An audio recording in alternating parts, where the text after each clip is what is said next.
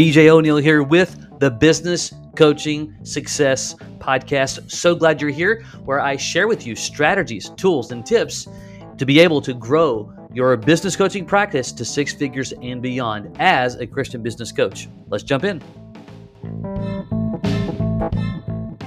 So, in this episode, we are we're talking about what you may have heard is the 80-20 rule. And if you don't know what it is, I'm sure that you do. It's been out for oh gosh, uh, it's Pareto's principle. Some people say Pareto.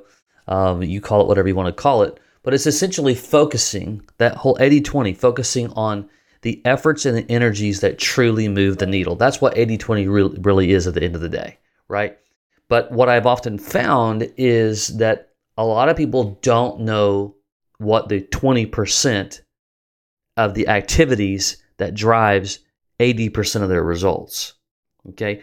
So I put out an email a few weeks ago, or uh, actually it was a couple of days ago, on um, not sure how I got that wrong on uh, on hustle and grind.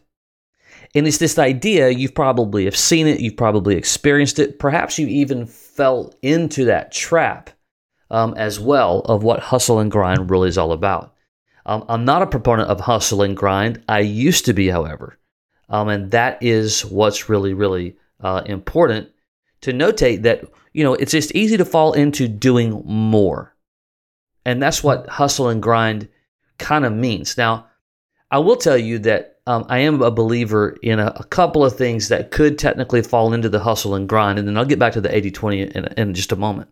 And one really is about you know getting up early. I don't have to likely educate you um, if you don't uh, know and understand. I mean the studies have have been out there. Too many people have done it. Some of the most productive people in the world get up early. There's just so much richness and goodness about getting up early. Some people, you know, will put that up into the the hustle part. Like if you really want to harness your day and, and, get the most out of your day and really, you know, uh, be the best version that God has really created you to be, getting up in, uh, in the morning early absolutely has uh, amazing benefits. Are there people out there who make that possible without doing that? Probably so.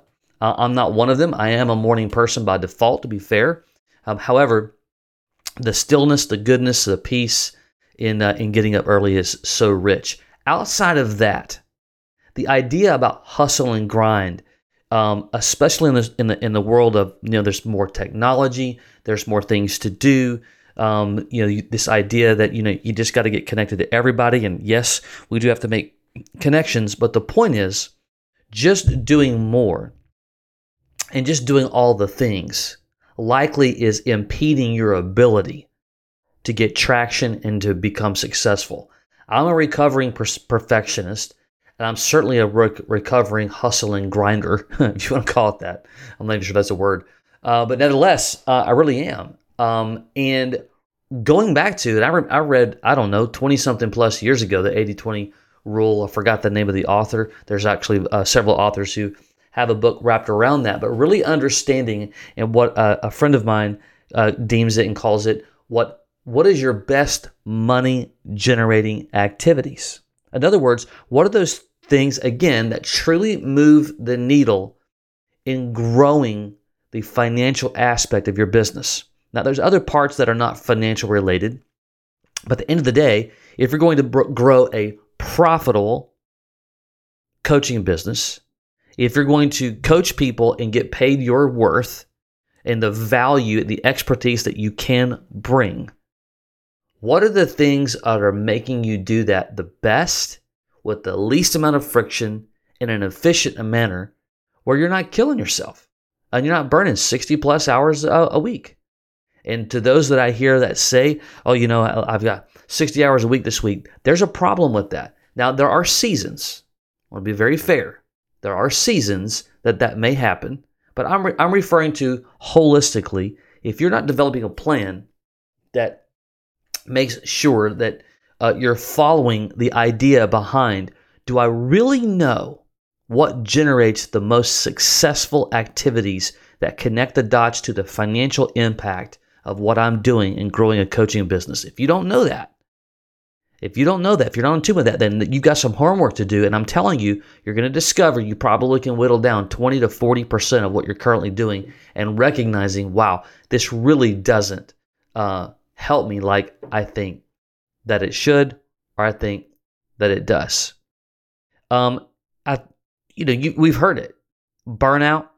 America is one of the most unhealthy countries in, in um, on the globe.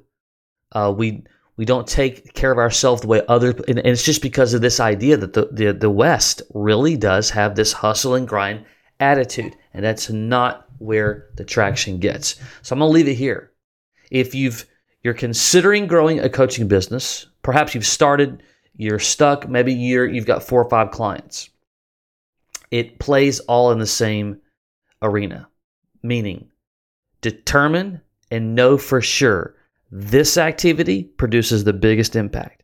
This activity produces the next biggest impact.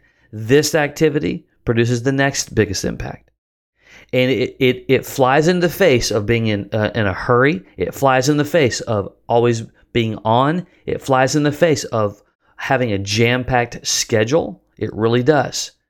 But I'm telling you, when you start to study it, and I would encourage you to check out the, the 80 20 rule, when you start to study it, you'll recognize that a significant portion of what you're doing uh, or what you're even hearing people tell you you should do probably doesn't bring you the the the results that that um, that are really going to provide you the impact that you're looking for. And lastly, if you're starting a coaching business and perhaps you're still working somewhere else, or um, you know you have other things going on, you could own a business. We see that all the time in our um, in, on our coaching teams. We have people who own businesses that are accountants, they're pastors. Um, they still, you know, they're still in a C-suite somewhere. That's another recognition of indicator. Should I do all these things? Well, should you? Maybe, but you know, it may not be in a position right now to do all the things. So again, you have to whittle down that 80 to 80 20. What are the 20% of my activities that's going to give me the, the biggest portion of my of my uh, efforts, my 80% of my efforts, so that I don't fall inside of the category of hustle and grind. Hope that makes sense. Hey, listen, if you are looking um, to, and you're thinking about, you're looking uh, um, uh, around to uh, determine, hey, I want to build a, a, coaching business. I'm a believer. I'm a Christian. I love the Lord. I want to make impact to other people. I want to add value. Um, perhaps you've tried it and uh, you just don't know where to start. You don't know how to get it going. we'd love to talk to you and share with you how our system helps uh, folks just like yourself grow a profitable six figure uh, coaching business um, and beyond. You can hit me up and schedule a time, um, bjoneal.com slash schedule. That's B-J-O-N-E-A-L dot com slash schedule and uh, find a time there. If you don't see a time, check back. We're always adding other times. Would love to chat with you. This is a simple 30 minute, uh, uh we call it a, a, chat, right? A discovery call. I'm just going to share with you exactly what we do, how we do it, um, and you can determine for yourself if you think that it's a fit, and uh, we'll go from there. All right. Until next time, take care.